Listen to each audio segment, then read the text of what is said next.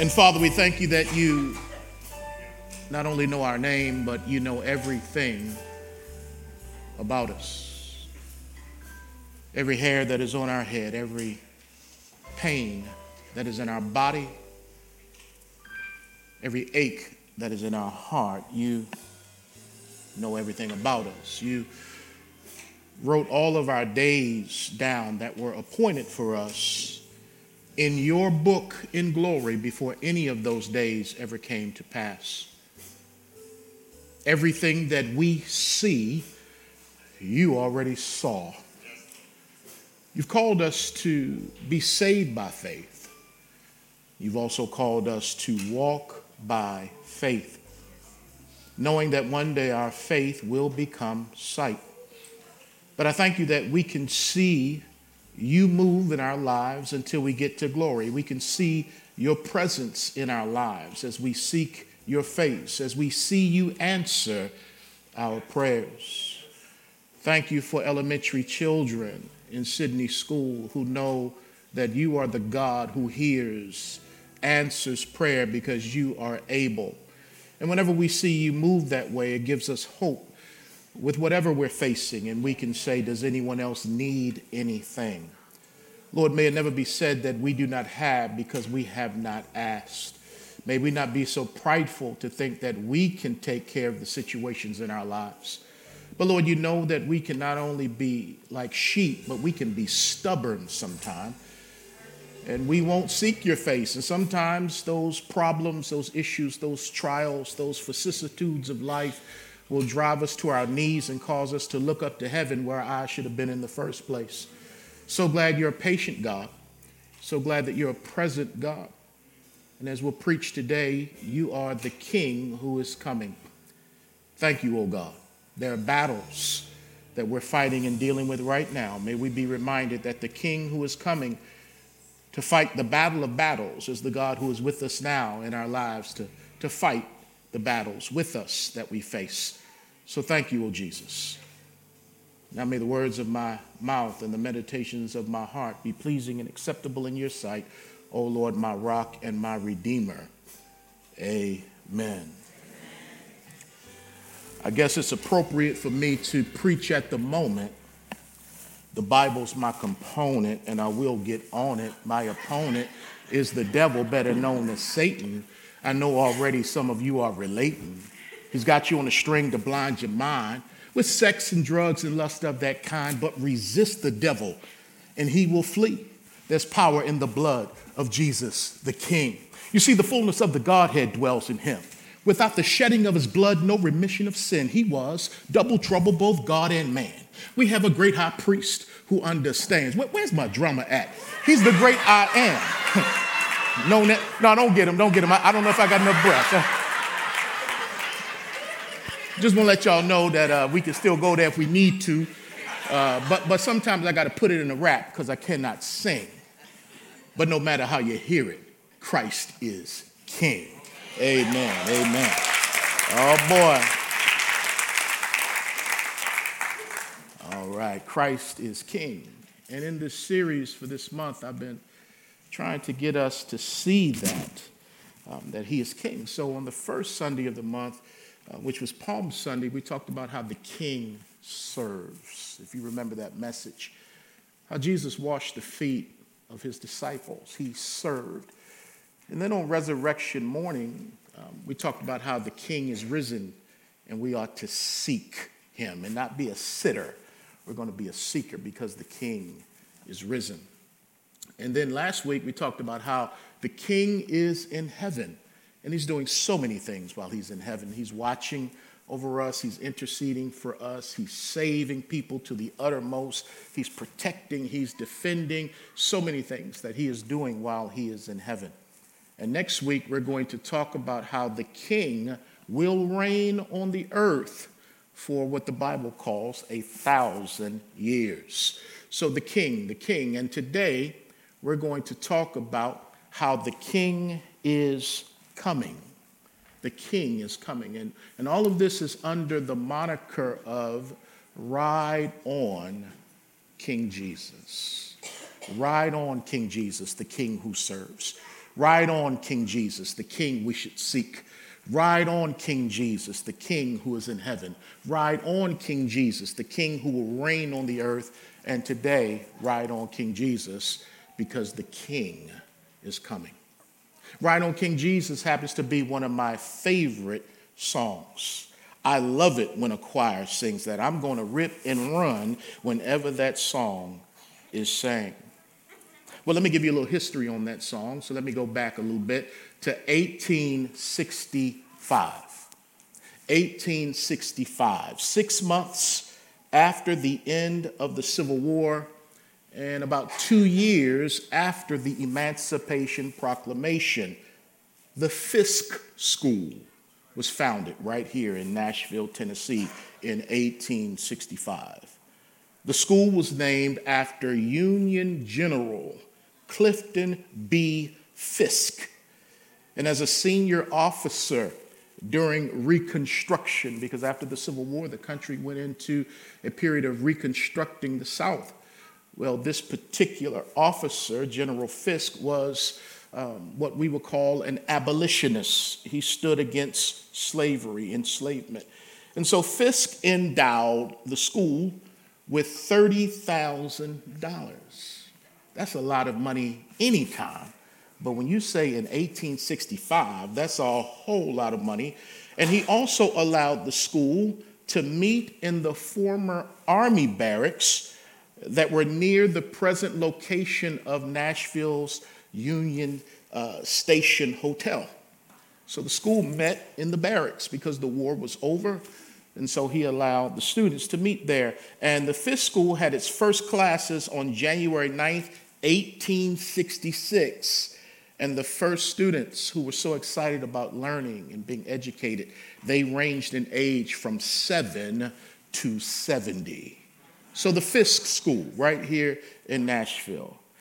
In the early days of Fisk were marked by financial struggle, as you might imagine. There was also a great deal of uncertainty. So, therefore, the Fisk Jubilee Singers originated as an exceptional group of students who traveled around the country and as far as Europe, singing in order to raise money for the floundering school. So they were struggling. The Fisk uh, Jubilee Singers took what God gave them around the country and around the world to raise money. And since they were recently freed slaves, the Fisk Jubilee Singers, they were recently freed slaves. Therefore, they sang what is called Negro spirituals or um, spiritual hymns, spiritual songs, the spirituals. They sang those and they would sing around the country and, as I mentioned, as far as Europe. And with these spirituals, with these Negro spirituals, they sang songs like A Little Talk with Jesus Makes It Right. Some of us grew up hearing that. Just a little talk with Jesus. I'm going to tell him all about my troubles. He will hear my faintest cry and he'll answer by and by. So they will go and sing these songs that they and their ancestors sang in the cotton fields and on the plantations. Another song was the angels changed my name. Another song was Every Time I Feel the Spirit, my God. And then they sang the one that many of us know Sweet Chariot, swing low, sweet chariot. And then they also would sing at these performances a song that we sing pretty much every year on Good Friday, and that is, Were You There When They Crucified my Lord. And as they're singing these songs, they not only have such a crisp and excellent command of melody and harmony, uh, such a, a, a, an excellent delivery, which still transcends today for those who are in the Fisk Jubilee Singers, winning Grammy Awards. They still sing with such precision and excellence, but that wasn't the thing that really caused audiences to stand on their feet and give ovation after ovation. What really moved the people was the spirit by which they sang those songs. Because a lot of times we can sing songs, but our hearts are not in it. Um, and so what they were singing was not something that was theoretical.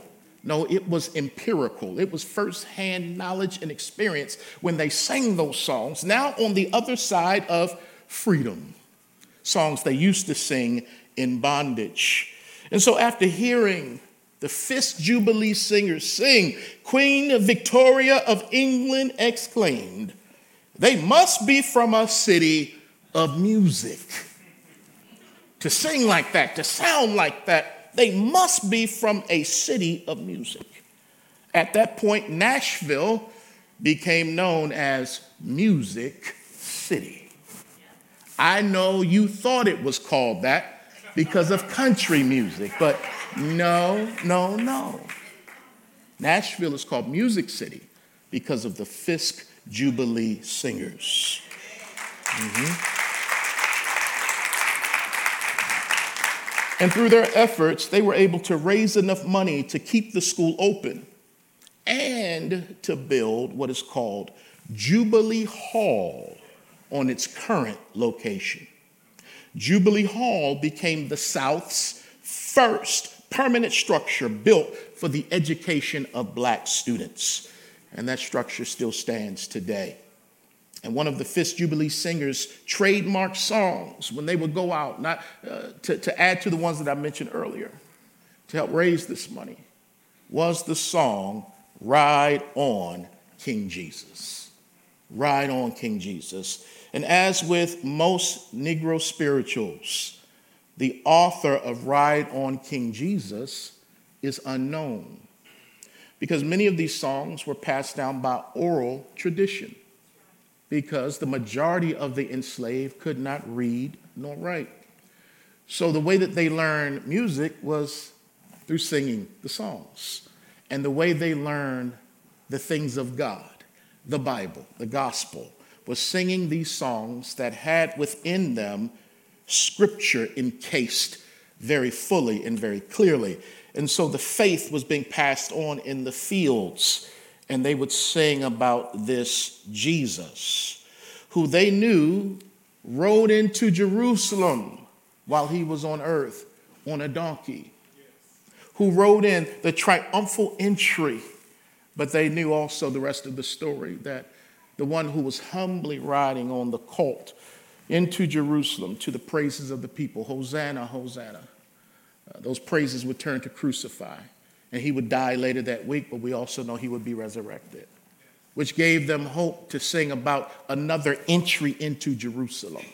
Uh, not just the one that's prophesied in Zechariah chapter 9, verse 9, but also the one that is spoken of prophetically in Revelation chapter 19, when Jesus comes back into Jerusalem, not on a donkey this time, but riding on a white horse.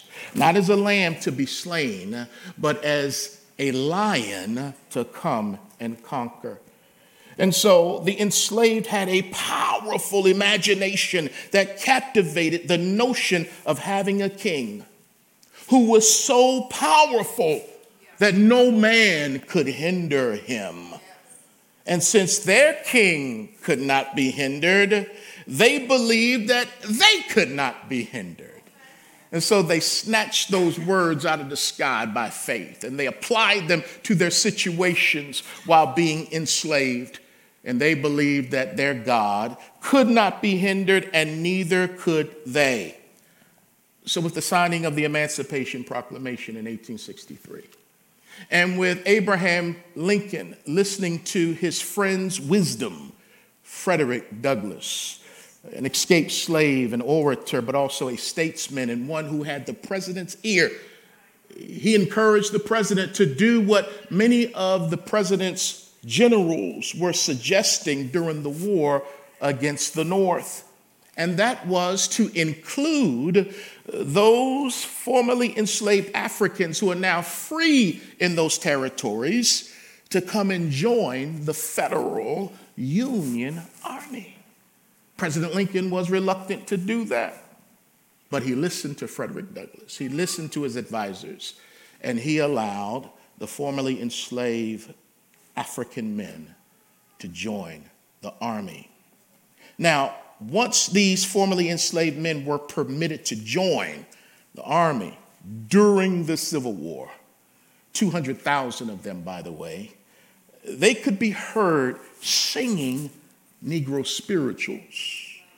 Because although they were part of the Union Army, that army was still segregated.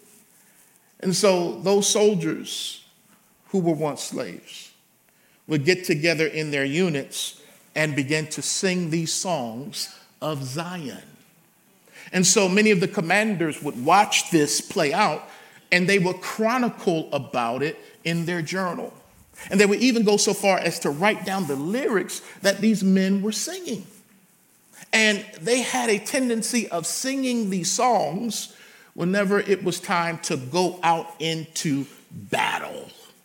So these songs were their prayers. These songs were, were the theme music, if you will, because brothers always got to have some theme music. The, these songs was their music as they walked forth into battle.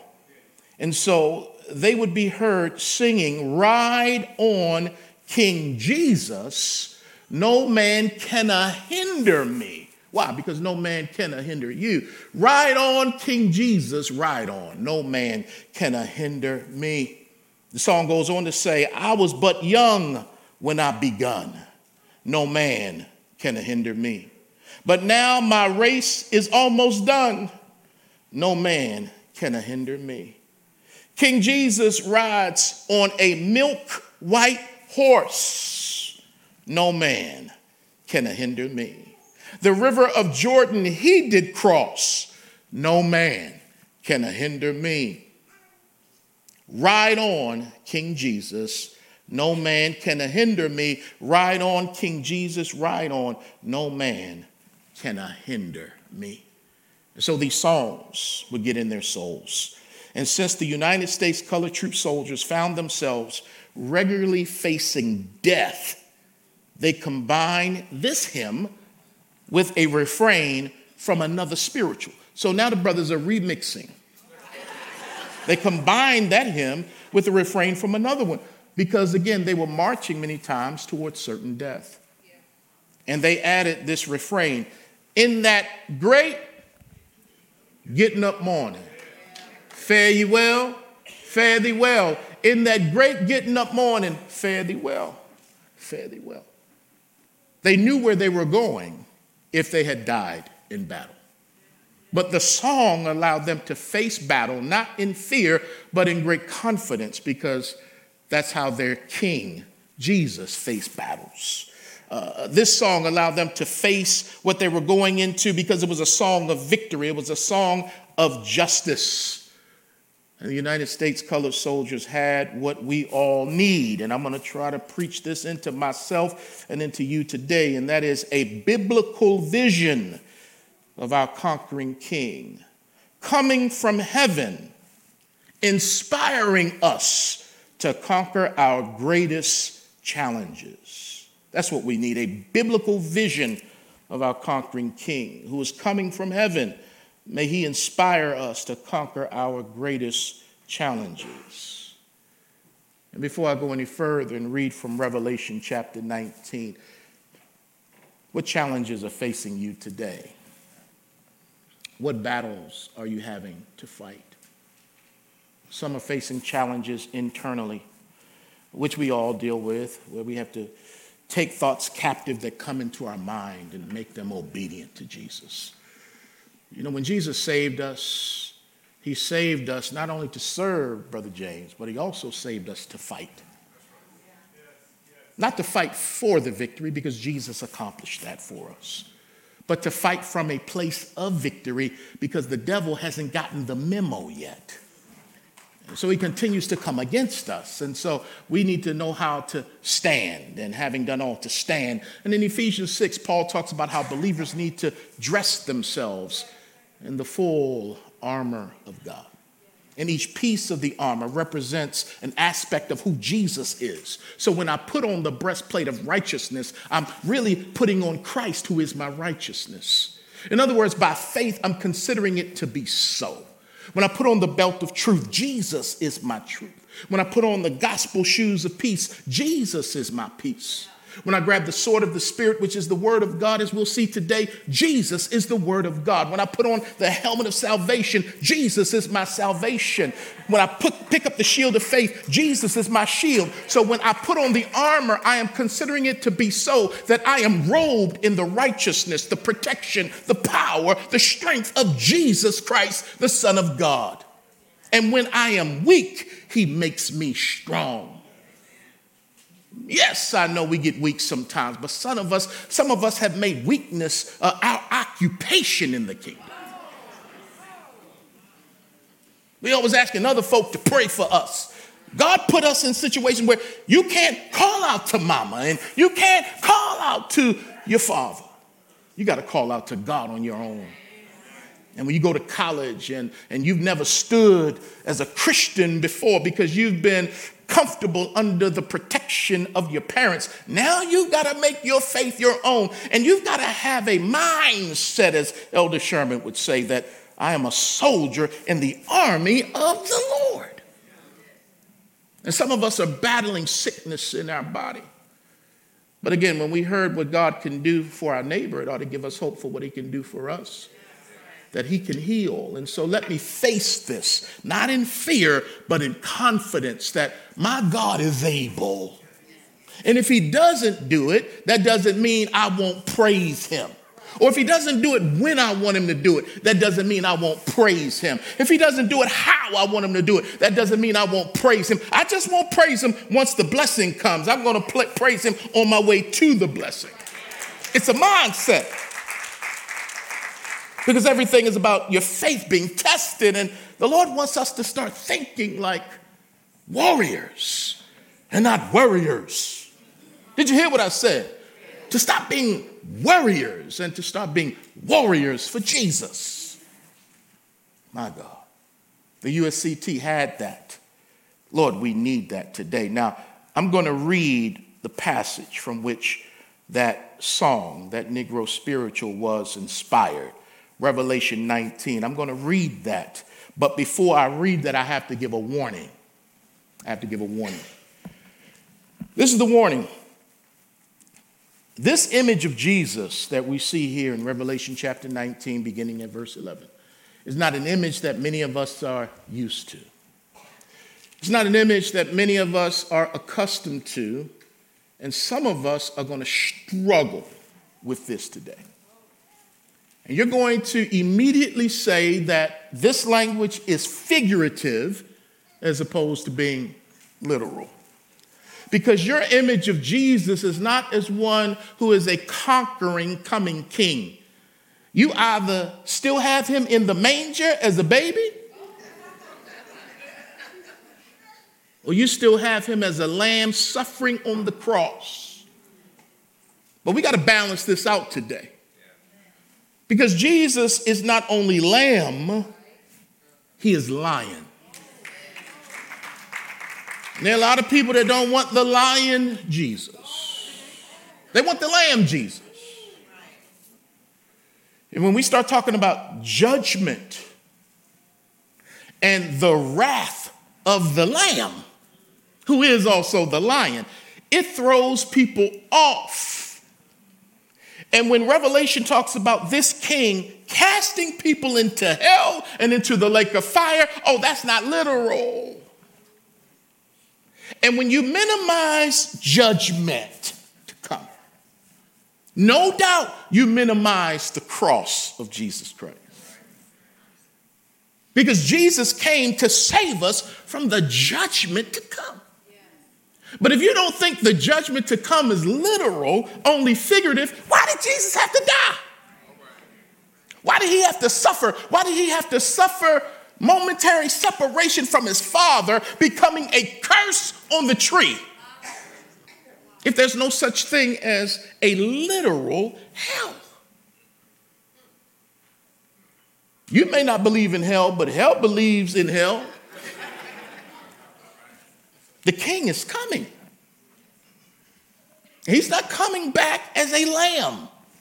He's coming back as a lion. And so some of you are going to be troubled. Some of you are going to see this is, man, this is controversial. Pastor, I don't know about this. But others of us are going to be inspired.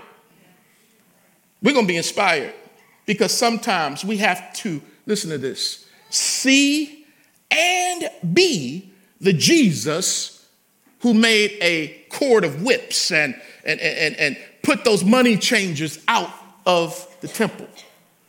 Because every now and then, uh, when he walked the earth, his lion characteristics came out.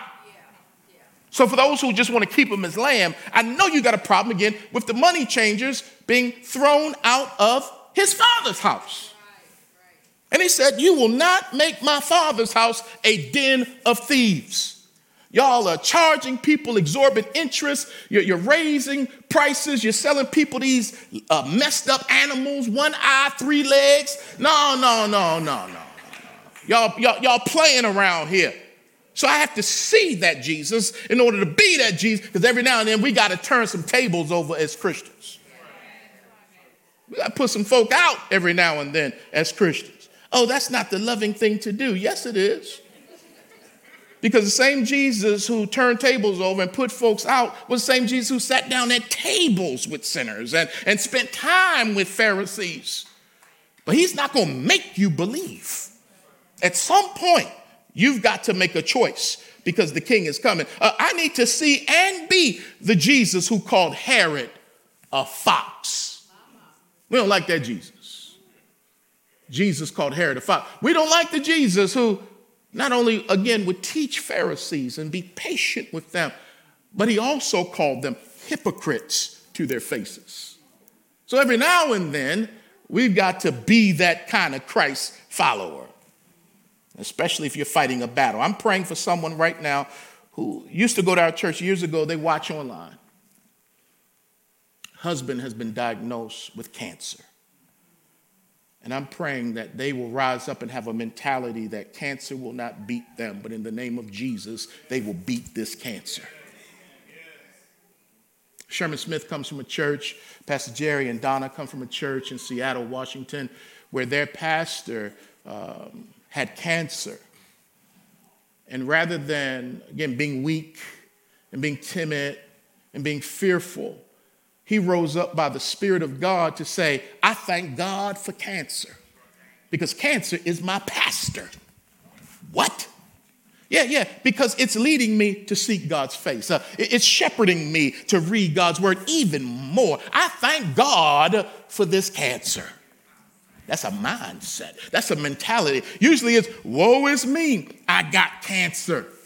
And I've never had it, and I pray that if something like that ever does riddle my body, that my mindset will be, Lord, nothing comes into my life unless it's filtered through your loving, powerful, gracious hands. And if it comes on me, you're going to give me the grace to handle it and to walk through it. So I'm not going to give cancer the victory. I'm going to give Jesus the victory because I got a mindset of a warrior knocked down, but not knocked out.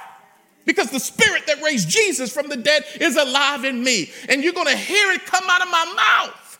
Oh, I'm healed, whether now or later. Oh, I'm healed, whether here or there. Oh, I'm healed in Jesus' name. So let me read Revelation 19, verse 11. Listen to these words. Now I saw heaven open and behold, a white horse. And he who sat on him was called faithful and true. And in righteousness he judges and makes war. His eyes were like a flame of fire, and on his head were many crowns. He had a name written that no one knew except himself. He was clothed with a robe dipped in blood, and his name is called the Word of God. And the armies in heaven, clothed in fine linen, white and clean, followed him on white horses.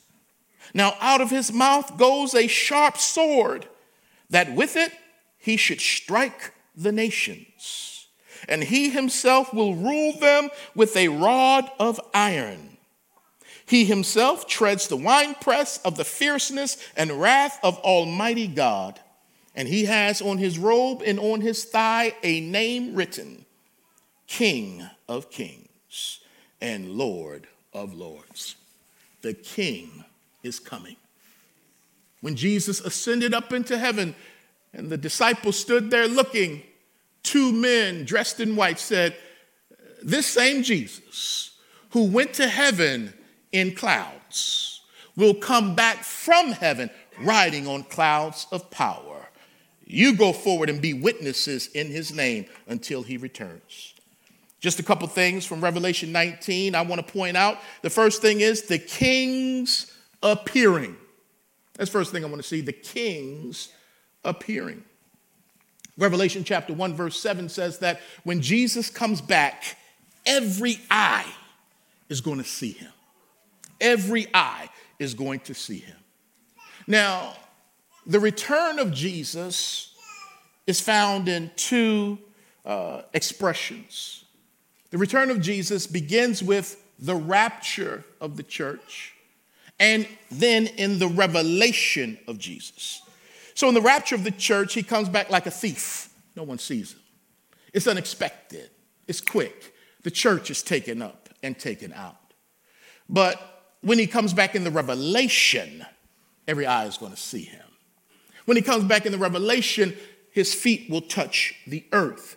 But when he comes back in the rapture, he'll be in the air saying, Come up here. So his return has two phases to it the rapture and the revelation. And here we see the revealing of Christ, where heaven opens. Think of a curtain pulling back, and we're waiting to see whoever is on the stage and you're looking with great anticipation because now the curtains are rolled back, which is what Revelation really means the apocalypse, the rolling back of the curtain of time and history, the revealing of Jesus Christ. And here he comes. And the Bible says heaven was open in verse 11, and the first thing they see is a white horse. The white horse.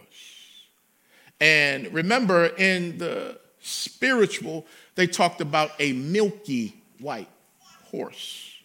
So, this white horse, and for uh, the people who would read or listen to John's letter around 90, 95 AD, they knew this imagery of a white horse because in Rome, generals rode white horses.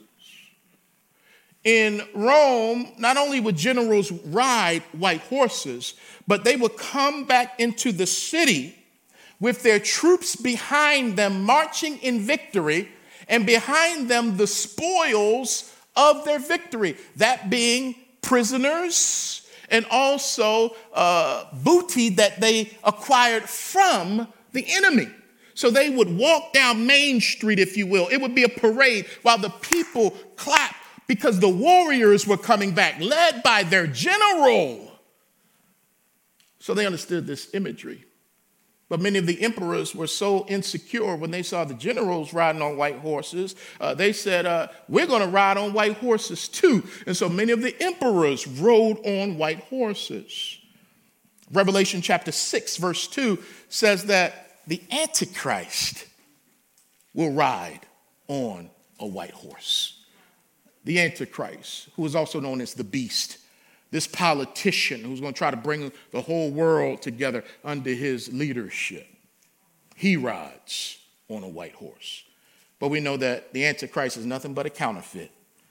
Because when the king comes back, yeah, yeah, he's on a horse. He sat on a white horse. That's what the Bible says on a milk white horse, the enslaved would sing. I bet when they were working in them fields and whenever they saw a white horse, they probably said, Is that him? Is he here? Is he coming? But I, but I got I got to say something here though. The one who's riding on the milk white horse is not a milk toast person. I got to take you back to when I was in high school and I was learning some big words. Milk toast. M I L Q U E, toast, milk toast. And in school, I was like, what does that word mean? It never made sense to me because if I think of milk and toast, they don't go together. But some of y'all will dip your toast in your coffee. Mm-hmm. And, and some folks may even dip their toast in milk. But once you dip something in milk, it makes it soggy. So God had to break the, the definition down for me of what milk toast is. Milk toast means weak. Milk toast means soggy. Milk toast means timid and feeble. So if something is milk toast or someone is milk toast, that means they're weak, they're feeble, they're soggy. They can't bust a grape in a fruit fight. But the one on the milky white horse is not milk toast. He's the mighty God. And so there's just a couple things that we see about this king who appears.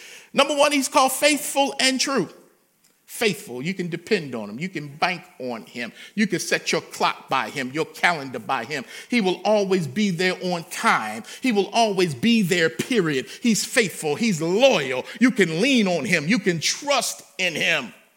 And not only is he faithful, he's true. Everything he tells you is going to be correct. It's not going to be a lie. He is true because he is truth. Who else is he? Verse 12 says he had a name written that no one knew except himself. So there's some exclusivity about this uh, uh, king on this white horse. Uh, yeah, we know a whole lot about him, but there's still a lot about him we don't know.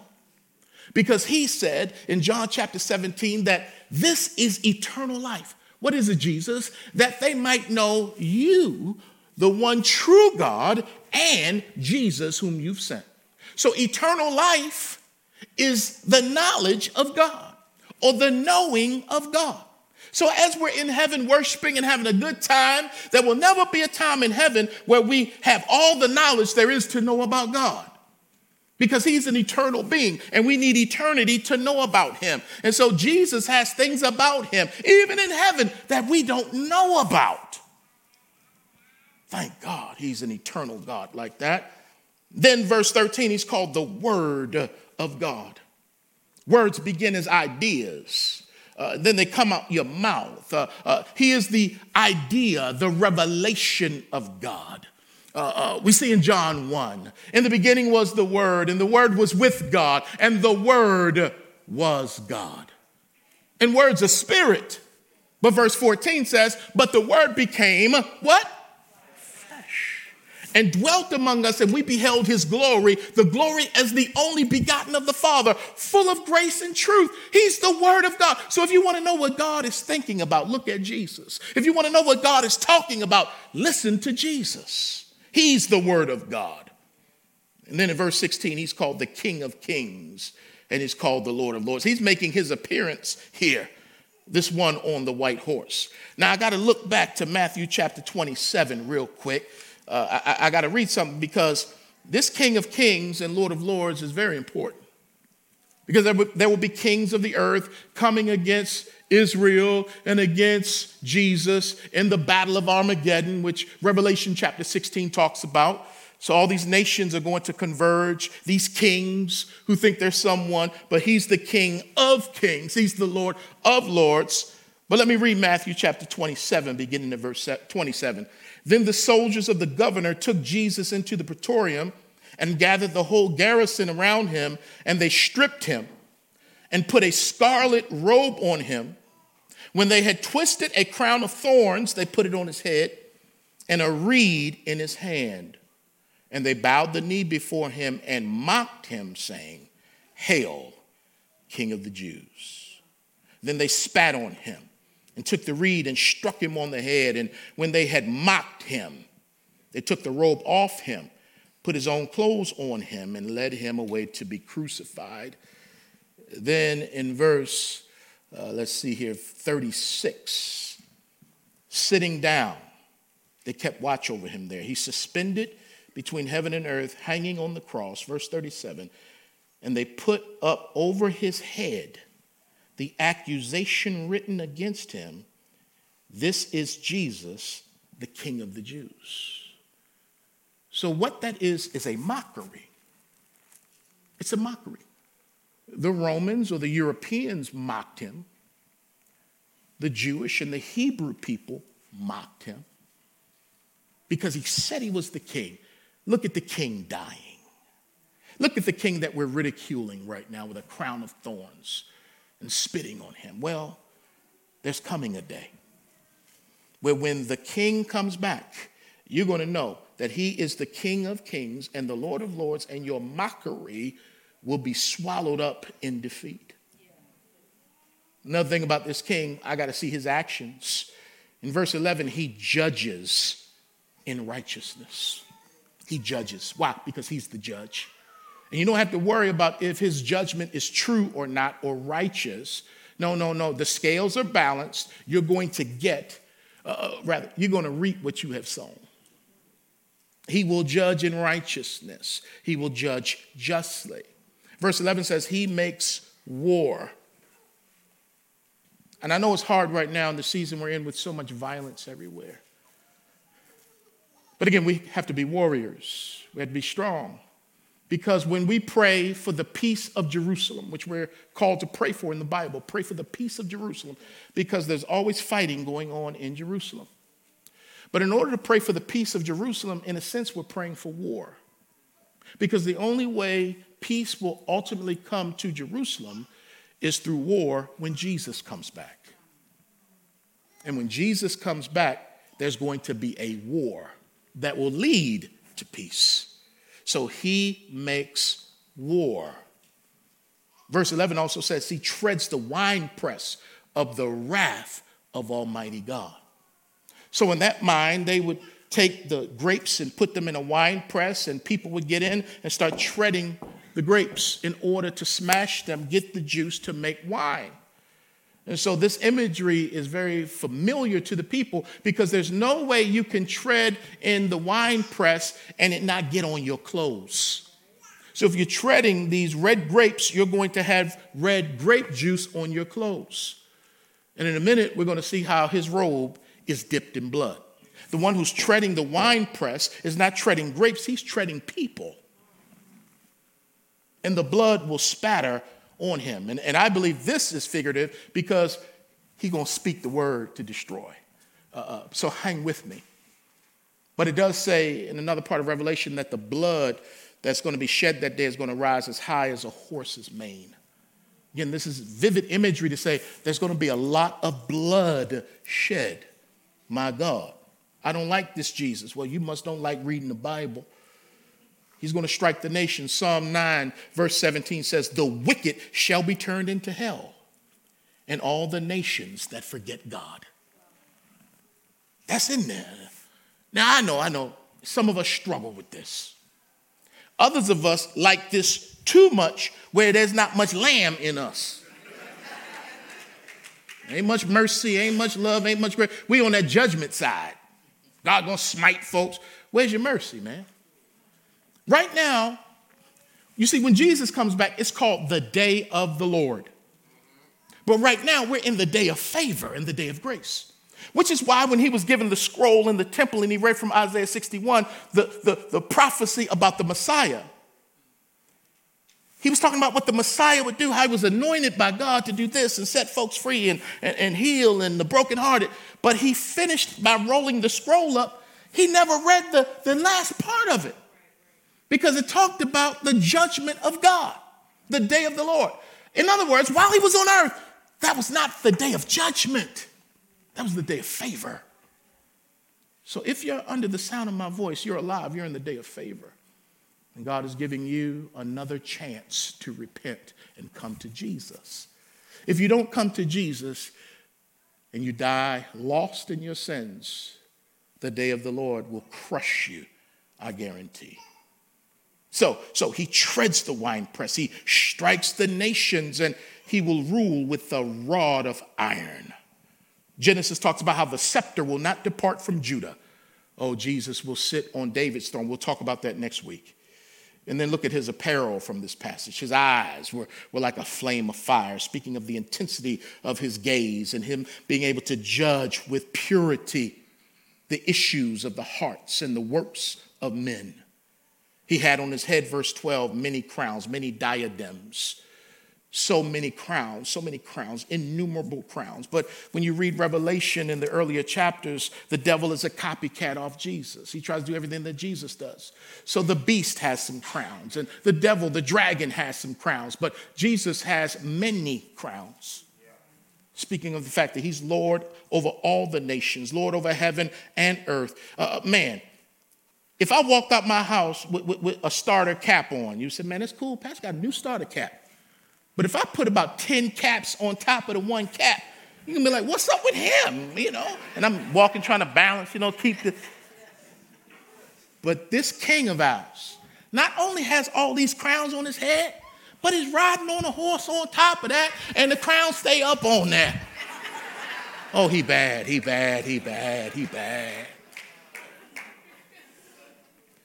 He had this robe, as I mentioned, that was dipped in blood. Verse 15 says that out of his mouth will come a sharp sword. With it, he will smite the nations. So, so let's go back to Genesis. How did God create everything? By speaking. Let there be, and there was. God is so powerful, he can speak stuff into existence. He speaks. And he has the authority to speak things into destruction as well. If you were to read Zechariah chapter 14, when it talks about Jesus coming back, and it says his feet will hit the Mount of Olives. As I've said in sermons past, he will not be in Washington, D.C. when he returns.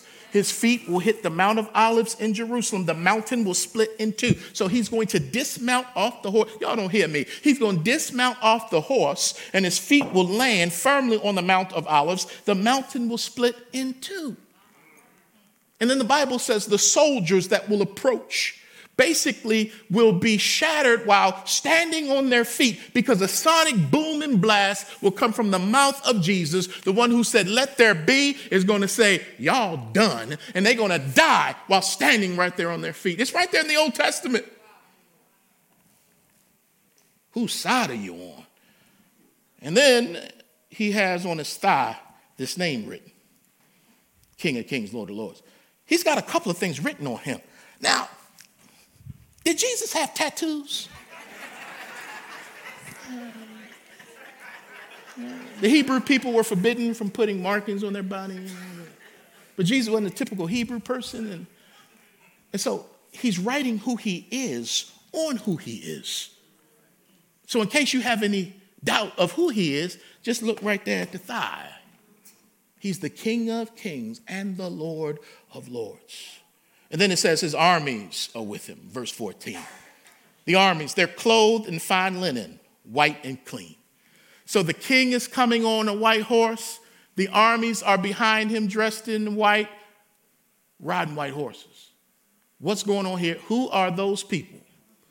Well, number one, if we read through the book of Revelation, the Bible lets us know in chapter 7, verse 13, that these are martyred Christians who are dressed in white. And, and they were saying, Lord, when will you avenge us? And, and Lord was like, just hold on. It's coming, just hold on. Because God is the one who avenges. We don't take vengeance into our own hands. But they were asking, when you going to revenge? In other words, the blood was crying, God, when are you going to make this thing right? They decapitated us because we named your name. We didn't take the mark of the beast. They killed us. Lord, how long? And basically, the Lord was like, not long. How long? Not long. So here they are right here, riding on those white horses with those white clothes, going to this battle. But not only do you have the martyred saints who died during the tribulation period, you have the bride of Christ who had been taken up into heaven. Chapter 4, verse 1, when God says, Come up here, it's a picture of the rapture when he says, Come up here. And then there's this marriage supper of the Lamb in the early portion of chapter 19, where the bride, that's the body of Jesus Christ, where we will be in heaven while all hell is breaking forth on earth. We're going to be at a banquet table as the bride of Jesus Christ. And the Bible says we're dressed in fine linen, white and clean. I got to get me a white suit. Dressed in fine linen, white and clean. It's the righteousness of the saints. So who else is riding on them white horses? Oh, the church. But I got to believe that the Old Testament saints are also in that number. So, so, so, so, so let me go back. Oh, if that's the bride, that means that's us. Because when our salvation is nearer now than when we first believed, we're either going to heaven by death or we're going to heaven by rapture. Anyone could happen today. So, in other words, if you know Jesus, you're part of the bride, you're in the Bible. That's you in chapter 19 at the beginning portion, and that's you right here. In other words, you coming back on white horses with Jesus dressed in white. I'm gonna look over there and I'm gonna see the martyred saints. I'm gonna look over here, I'm gonna see Moses and Abraham. We all riding these white horses following King Jesus. But watch this though. Those of us who are following Jesus don't have no weapons in our hands.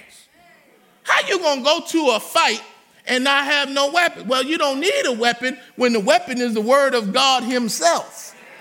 It kind of goes back to the Old Testament. You don't have to fight this battle.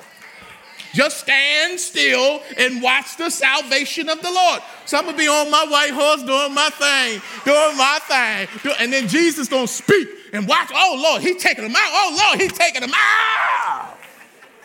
Only army that don't need no weapons. Because when God is fighting for you, my God. Oh, oh Lord. Now to follow him up there you ought to be following him down here. But, but you preach that to yourself when you get home. Uh, finally, the king's adversaries. Who are they? Verses 19 and 20 the beast or this politician. Verse 20, the false prophet, because this beast had a religious system and a false preacher. Verse 19, the kings of the earth and their armies were the adversaries of Jesus. Verse 15, the nations were the adversaries of Jesus. Verse 21 says, the rest of them were killed. Let me read verse 21. And the rest were killed with the sword which proceeded from the mouth of him who sat on the horse, and all the birds were filled with their flesh. Jesus you're going to kill people? Yes, he will. The Bible talks about in 1 Thessalonians chapter 1 that when the Lord comes back, he's going to punish those who have rejected the gospel of Jesus Christ. Now, some of us only grew up hearing that part punishment, rejection, God killing people. Some of us grew up only hearing lamb, love, light, grace. Can we combine and put them together? And say that God is both of these things, which is why he is not to be played with? Where is the fear of the Lord today? As James quoted from Proverbs 3, that will keep us from sinning. Well, a biblical vision of our conquering king coming from heaven inspires us to conquer our greatest challenges. So, if Jesus is a conqueror, why can't I be? Oh, wait a minute. Romans chapter 8 does say that I am not only a conqueror, I'm what? More than a conqueror. So let me live like it no matter what I'm facing. If I'm marching into war, or if I'm marching into a doctor's office, if I'm marching into a loan office, if I'm marching into a school that they just shot up and there's a spirit of fear trying to intimidate me. No, God hasn't given me that spirit. He's given me wisdom, but I'm going to march on in because I'm a soldier of Jesus and I'm going to love on these children and teach them what they need to know. I'm not going to succumb to fear. I'm going to live like a conqueror today. Well, Julia Ward Howard, or Howe rather. Julia Ward Howe, she was an abolitionist.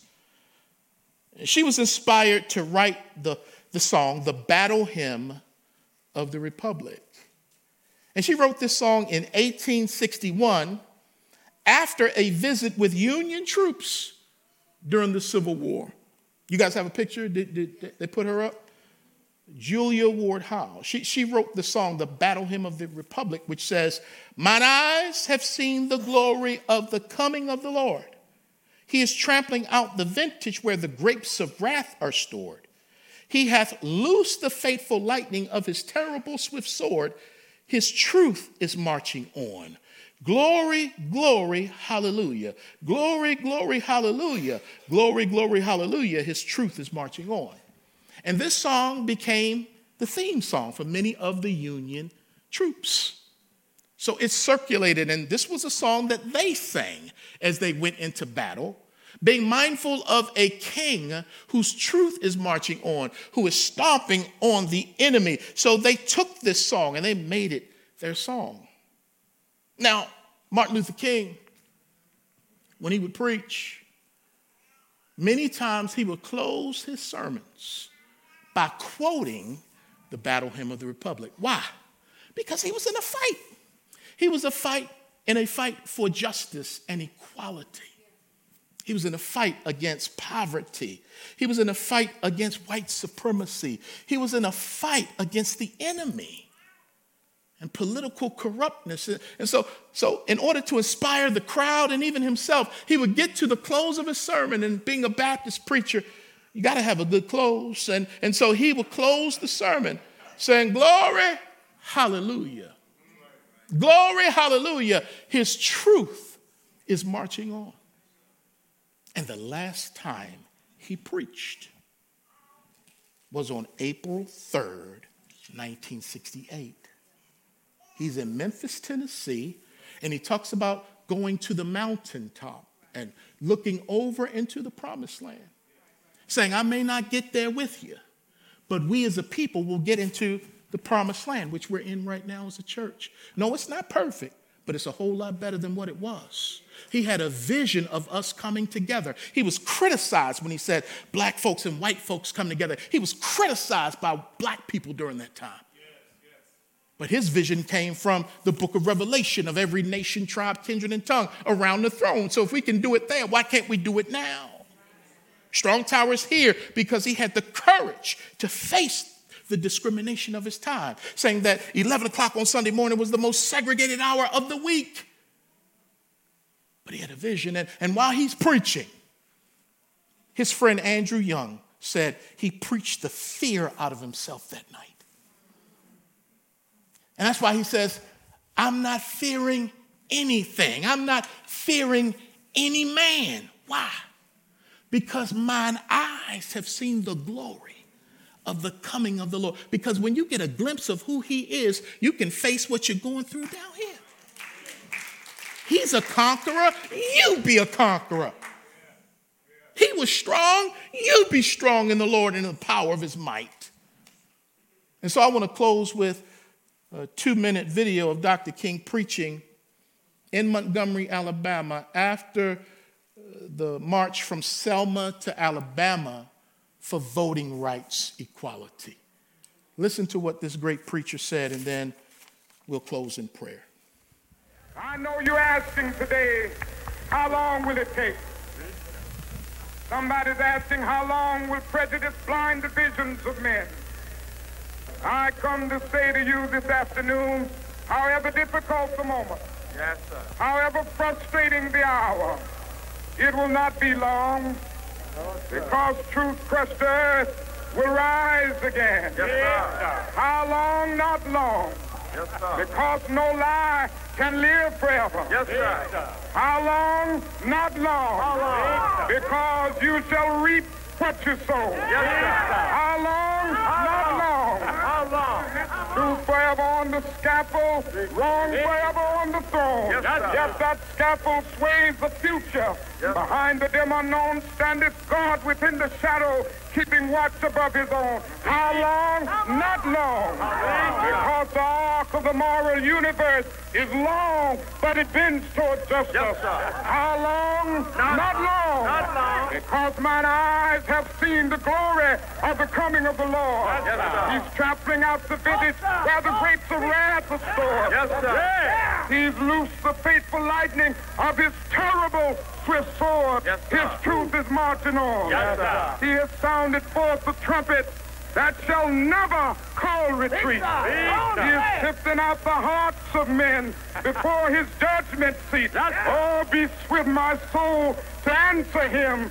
Be jubilant, my feet. Our God is marching on. Glory, hallelujah. Glory, hallelujah.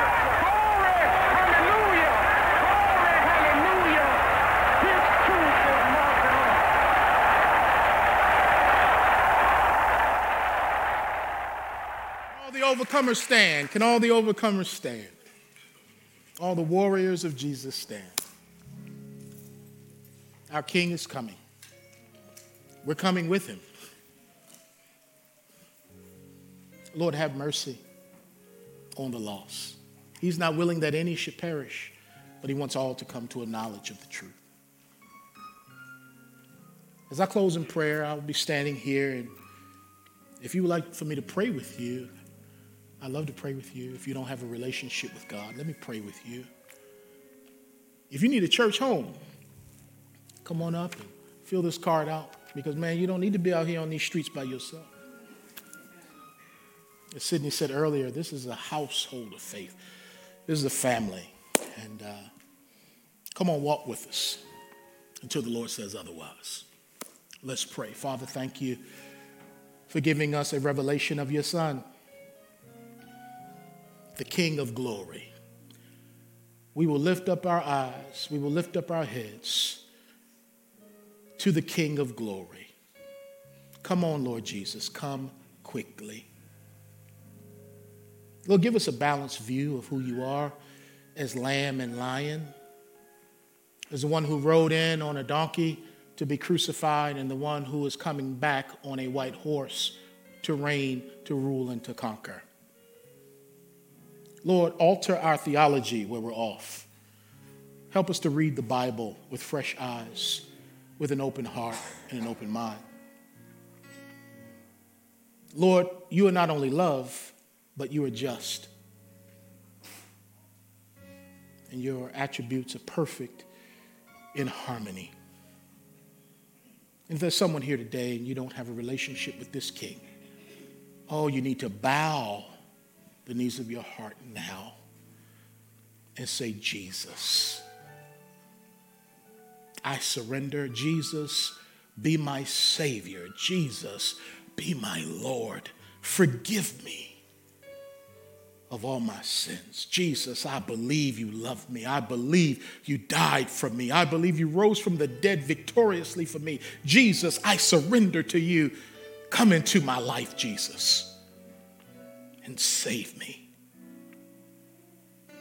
With everyone praying, if that was your prayer, Jesus, save me. I just want to let you know that the Bible says that if you call on the name of the Lord, you'll be saved. That if you confess with your mouth that Jesus is Lord and believe in your heart that God raised him from the dead, you are saved, saved from the wrath to come, saved from eternal death. You are saved from your sins. You are saved from the enemy. You are saved. And with Christians praying, there's someone here that said, Pastor, I prayed that prayer. I, I said, Lord, I want you today. I need you today. Would you raise your hand so I can see it? You prayed a prayer, something like that Jesus saved me. Amen. Thank God. Lord, we thank you that we could extend the gospel one more time, the good news. Thank you, Jesus. And we thank you that you're coming back. And, and if there's someone here who needs a church home, I'll be here at the end of service. Come on, let's make it official. Let's be about it and not just talk about it. Father, we love you. We thank you that we get to be here, that we get to worship. Lord, I pray that as we leave this house today, we'll study to show ourselves approved. We'll wrestle with these scriptures and many, many more, for there are more prophecies about your second coming in the Bible than about your first coming. Forgive us, Lord, for being a little one sided. But when we read those things, may we be humbled May it cause us to shudder respectfully over who you are and that you're not a God to be played with. We thank you that we don't make you Lord, you're Lord all by yourself. We acknowledge that today. And Lord, not just for eternity, but we want to live like we believe you're the King. Not only the King to provide for everything we need, but also the King to continue to transform us every day to be more and more like him, who is perfectly balanced as lamb and lion. Thank you, God. We don't even have to pray for courage. We already got the courage. We just got to submit to the power of the Holy Spirit. Be with those, Lord, who are having to face some insurmountable issues in life. They're facing things in their family, they're facing things on their job, they're facing things in this country, they're facing things in their body. But Lord, help them to walk like one who is a child of the King. And we say, Ride on, King Jesus. No man can hinder us. For we pray all of this in the mighty name of the Son of God, Jesus Christ, and all of God's people said, Amen. Can you hug a few people before you bounce? Come shake my hand. Come grab one of these cards. Let me know if Jesus came into your life. Have a great day.